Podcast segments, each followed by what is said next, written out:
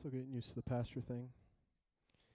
And uh, it looks like she saved me some time about going to my background, so that's good.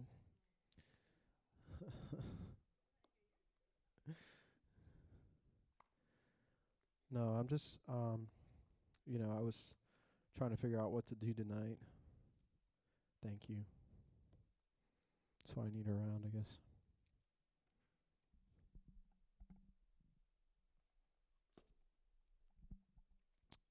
So I was trying to think, figure out what we were going to talk about tonight. And just really, I read one verse, and we'll get to that. But, um, and I was like, wow, this is very interesting, and started downloading. And um, I was talking about it with Jen yesterday, and, and then Sarah said some things that were confirmation also yesterday um, when she was singing. Um, and then, uh, anyway, so... I went and wrote down everything, and uh, it came out real easy, so I knew that was a good sign. His burden is light and easy. Amen. So um, why don't we go ahead and open our Bibles to Psalms forty-five, and we're going to be reading verse seven. But yeah, just to talk about what Jen said, I came here, and I felt um, the presence of God very strongly, and I noticed that that was all they cared about. And uh, I was doing worship when I was coming for the first time. Uh, a- Any time I was here with the people from Encounter, I was coming to do worship. So I liked how freely uh, I was able to just lead and do whatever, and uh, how the Spirit was uh, able to teach me how to how to uh, listen to Him, and not to just go off a set list or whatever I felt like. But all right, so verse or Psalms forty-five, seven. Sorry, I haven't I haven't spoken in a while. I'm gonna have to s- try and stay on on uh, point here. Usually I'm singing, and I usually have a guitar with me. I'm uh so uh Psalms forty-five, seven. It says, "You are passionate for righteousness, and you hate lawlessness." Um, I'm reading from the Passion. "This is why God, your God, crowns you with bliss above your fellow kings. He has anointed you more than any other with his oil of fragrant joy, the very fragrance of heaven's gladness." Now, I just want to draw your attention to the fact that it says uh, you are passionate for righteousness. So he, he has a passion for right standing with God, and hate lawlessness, which is, of course, breaking the law or doing wrong things. I, we could apply that today. Um, it also says that in Hebrews one nine, this exact same thing. But as you go on, the uh, the outcome of uh, loving righteousness and hating lawlessness is that you are have joy. So this is talking about Jesus, and we are Christians, right? Christians mean to be little Christ, right?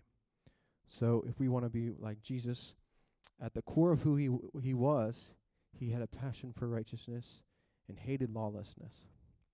So um, the word hate jumped out to me, and uh, so I was like, I was going to look up the he- uh, de- um, Greek and all that, or Hebrew in this case, but uh, I decided to ask God, you know, what's the definition of hate? And uh, I felt like I was supposed to share, if you've ever sat at a table and you were given vegetables when you were a little kid, and you were like, no, I'm not eating that. And then you ended up sitting there for a long time, and you're waiting and you're waiting, and you just are, no, I'm not doing it. No, I'm not going to do it. I don't care. I'm not going to do it.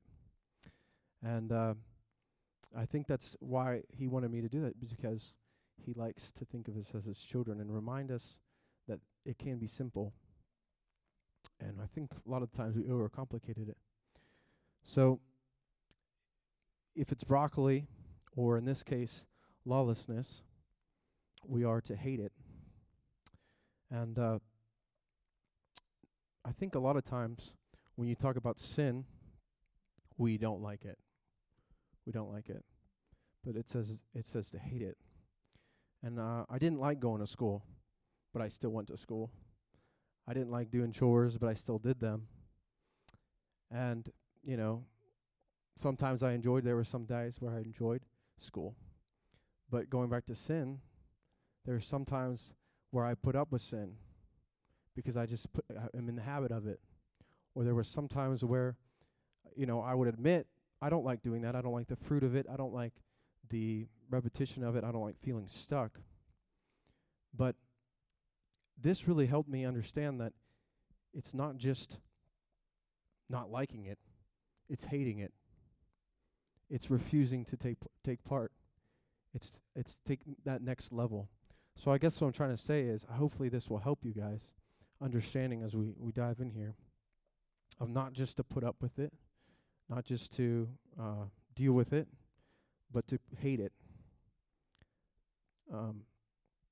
So uh, don't put up with sin. Learn to really hate it. So we're going to go to next to Proverbs eight thirteen. So this is actually the verse where I was like, wow, this is, uh, there's some benefits to this for sure.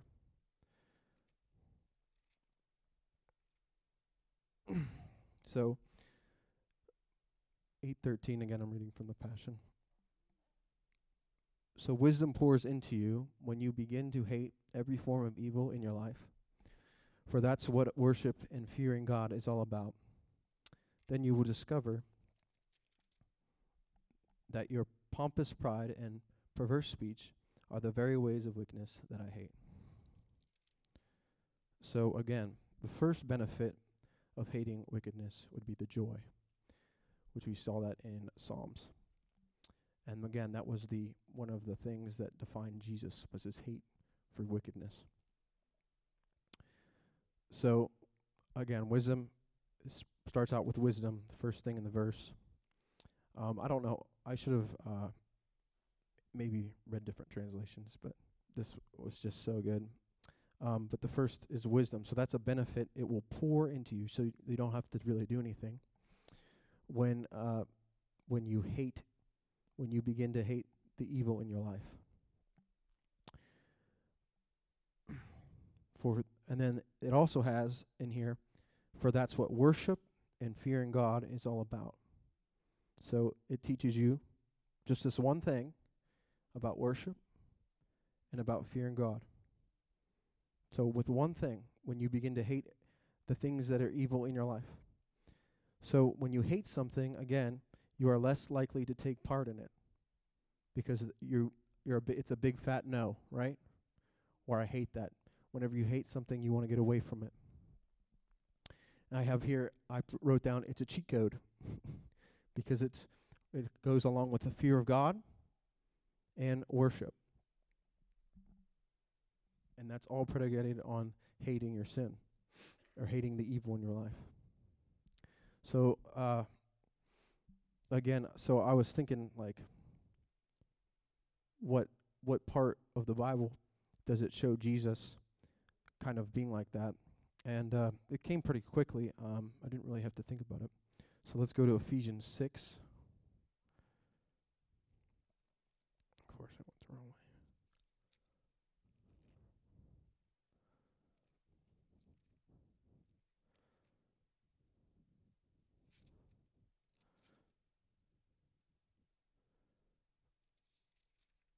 Ephesians six twelve.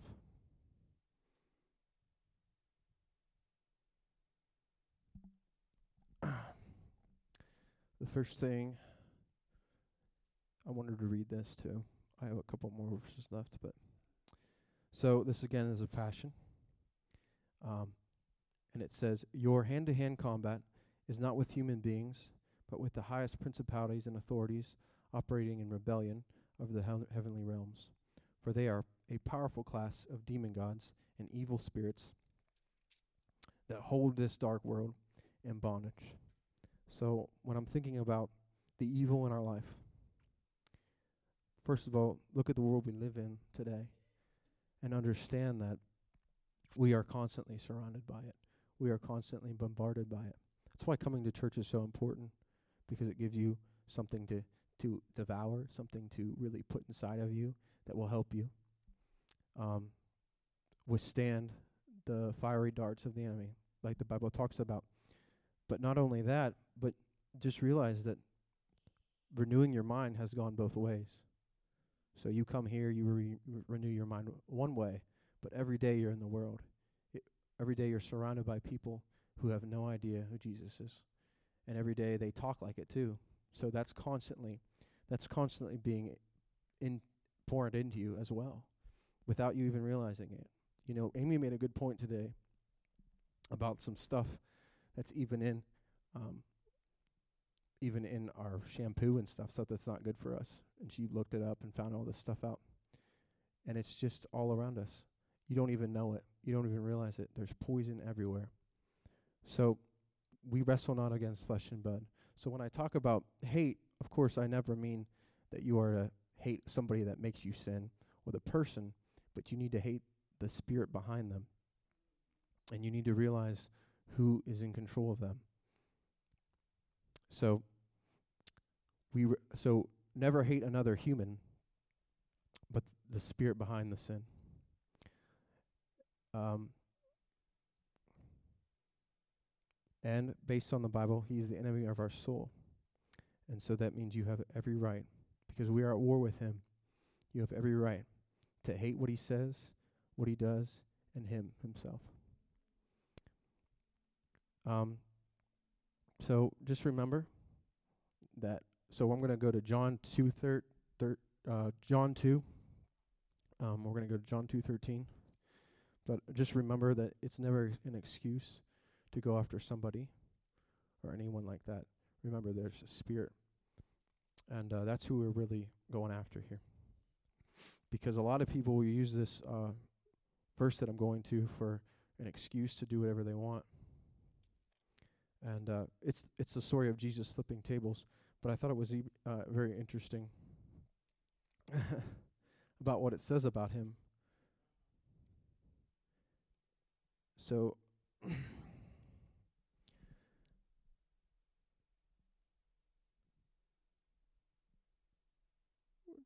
yeah, where two? Okay.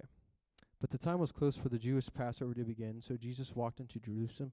As he went into the ta- temple courtyard, he noticed it was filled with merchants selling oxen, lambs, and doves f- for exuberant prices, while others were overcharging as they exchanged currency behind their counters. So Jesus found some rope and made it into a whip. Then he drove out every one of them and their animals from the courtyard of the temple, and he kicked over their tables filled with money, scattering it everywhere. And he shouted at the merchants, "Get these things out of here. Don't you dare make my Father's house into a center for merchants." That's when his disciples remembered the scripture, "I am consumed with vir- fiery passion to keep your house pure."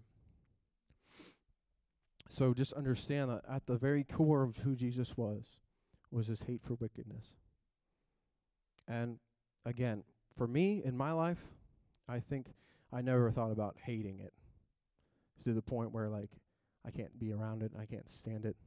I don't know why, but I've never heard anybody preach about really hating it to the point where, you know, but most of the time it's like, oh, we put up with it, but, you know, l- I'll show you this way, or I'll show you that way, and, and maybe this is a different way of looking at it, just to absolutely put it at that place of hate, that when that thing comes in. I have uh, written down here some things that I'm pretty sure many people don't like. I have written down snakes,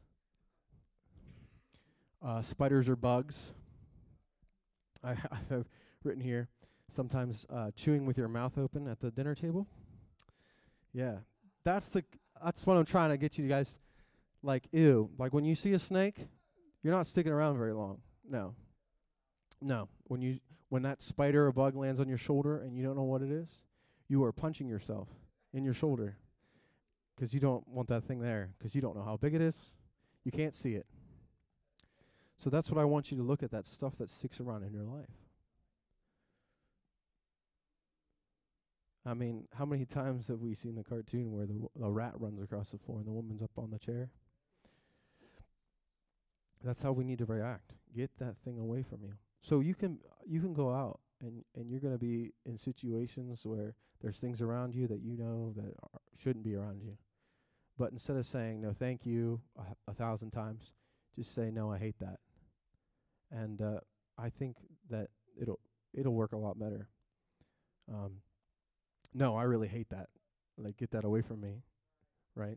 And even in uh, in your own life, when you're by yourself and the thought comes in your mind, you can tell the devil, "No, I hate that.